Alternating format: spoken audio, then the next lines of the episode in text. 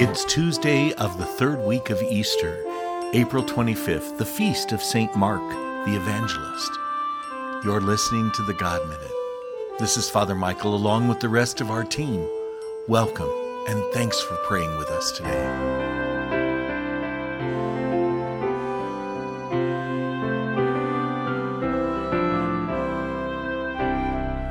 Of the Father, and of the Son, and of the Holy Spirit. Amen. The Lord is risen. The Lord has risen indeed. Alleluia.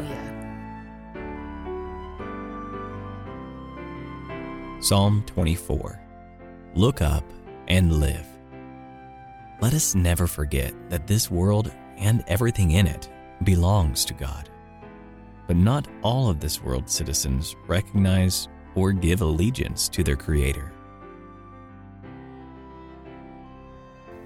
Who are the ones who truly love and serve God?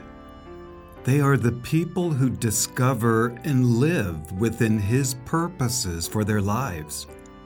They are the people who turn away from self centered concerns to live for those around them. Let us look up and live. God is present in all His glory and majesty. Our loving Lord is here with us and will manifest Himself through His creation. We are His beloved and empowered servants in this beautiful world that He created. Glory be to the Father, to the Son, and to the Holy Spirit. As it was in the beginning, is now, and will be forever. Amen. Amen.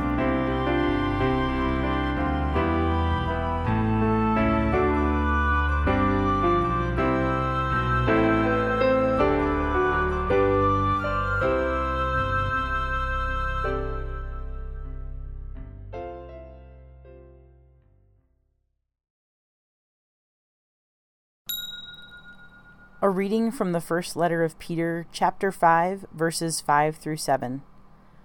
Beloved, clothe yourselves with humility in your dealings with one another. For God opposes the proud, but bestows favor on the humble. So humble yourselves under the mighty hand of God, that he may exalt you in due time. Cast all your worries upon him, because he cares for you. The word of the Lord. Thanks be to God. Clothing speaks a language and sends messages.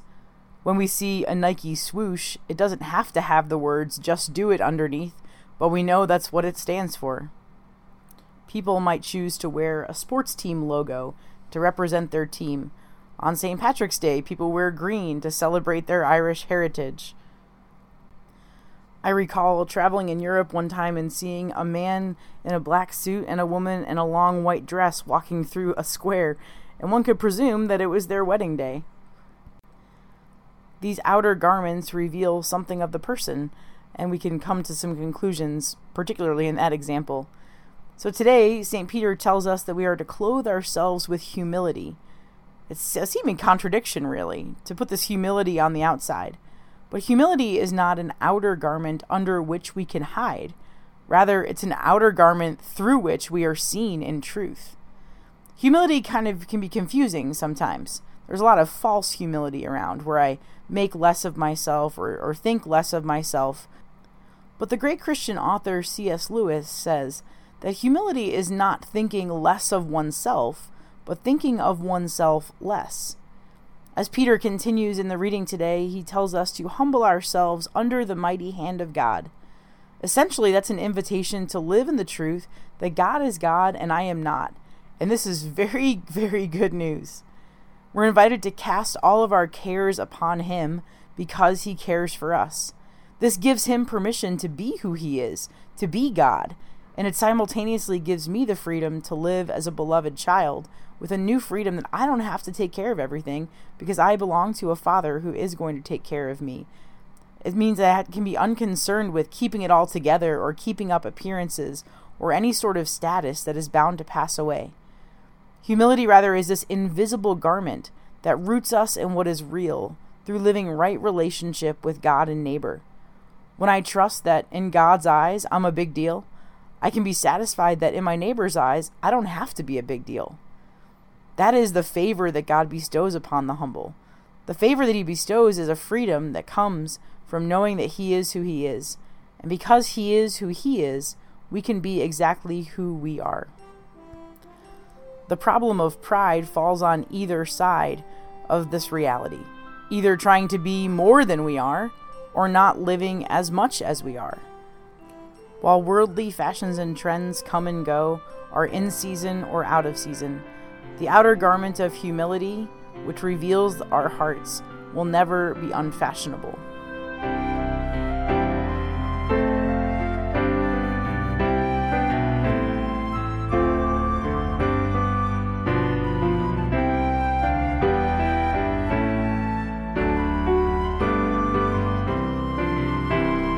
As the risen Lord taught us, so we pray. Our Father, who art in heaven, hallowed be thy name. Thy kingdom come, thy will be done, on earth as it is in heaven. Give us this day our daily bread, and forgive us our trespasses, as we forgive those who trespass against us. And lead us not into temptation, but deliver us from evil. Amen. Let us pray. O God, who open wide the gates of the kingdom to all of us born of water and the Holy Spirit, pour out on us an increase of the grace you have bestowed, that having been purged of all sin, we may grow in faith, in hope, in love, and humility. This we ask through Christ our Lord. Amen. The Lord be with you. And with your spirit. May Almighty God bless you, the Father, the Son, and the Holy Spirit. Amen. St. Mark, Pray for us. Beloved of God, before we conclude today, I just want to let you know that we have a new meditation out. You can find it on our YouTube page. It's called Springtime Meditation. I've also placed the link in the bottom of our notes today. In the meantime, do take good care of yourself and one another. And we'll see you tomorrow. Sing to the mountains, sing to the sea. Raise your voices, lift your hearts.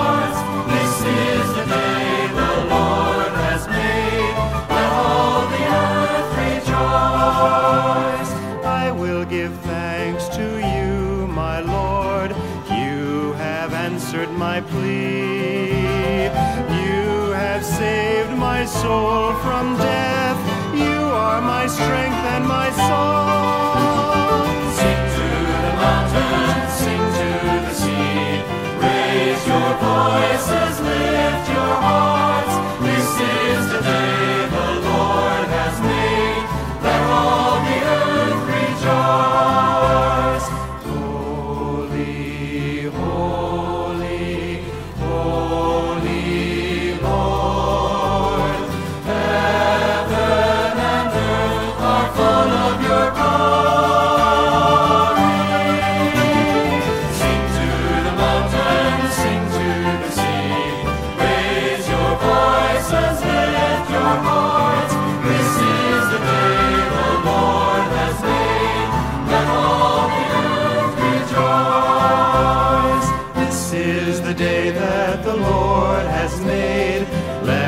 Be glad and rejoice.